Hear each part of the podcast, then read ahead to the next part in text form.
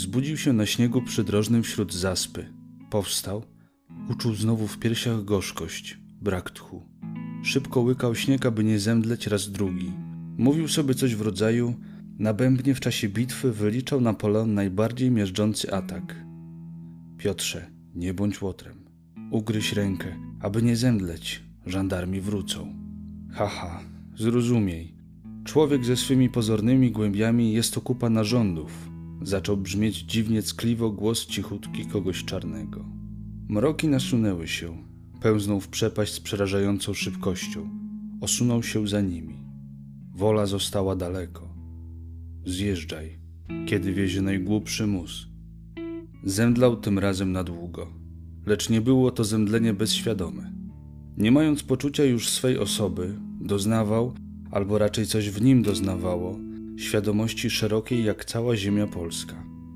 Bolesne przeżycia zaostrzały się w ton proroczy i wizyjny. Widział na olbrzymim dworcu emigrantów. Każdy walczy o dobro tylko swych tobołków i walizek.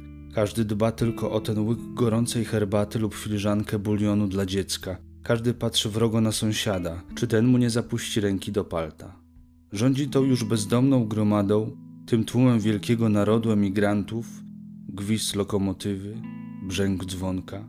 Nie ma zaś już polskiej duszy zbiorowej, polskiego zbiorowego sumienia. I widział jakby za przezroczystą szybą szantaże w polityce i w literaturze, w krytyce i w zarządzie magistrackim. Kto upomni się, kto osądzi, kto wyda straszny wyrok opinii, gdzie są rejtany.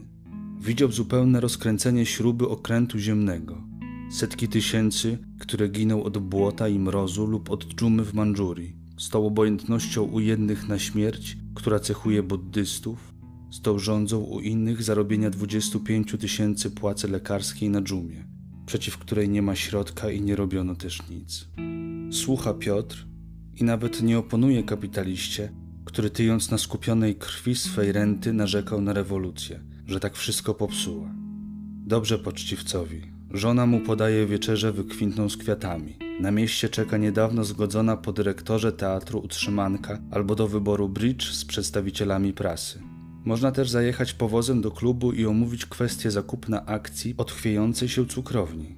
Taki pan Groszower nie spotka Piotra na raucie i nie obrazi się z powodu niewinnej ironii jego zapytania, któż rządzi nareszcie światem? Chrystus?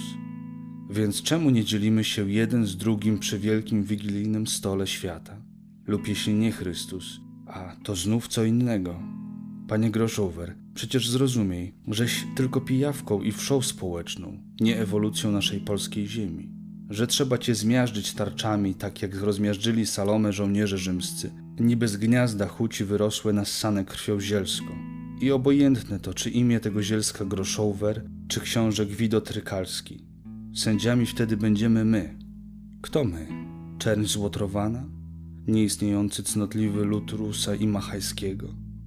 I zmroczył się Piotr jak lampa przykręcona. Zrozumiał, że nie ma wyjścia dla świata, który zaparł się wiodących wzwyż pierwiastków ducha i nie uznaje już ludzkości za wielką rodzinę, której nie lżał budować wieży Babel gwoli morderstw wyfraczonych maklerów politycznych na kongresach.